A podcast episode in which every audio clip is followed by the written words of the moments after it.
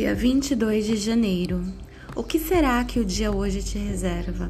O que Deus e o universo vão colocar no seu caminho para que você aprenda e evolua? De que modo o dia de hoje vai te aproximar mais e mais de quem você veio para ser?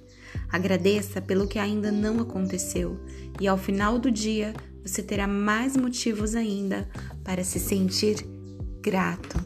365 dias de gratidão.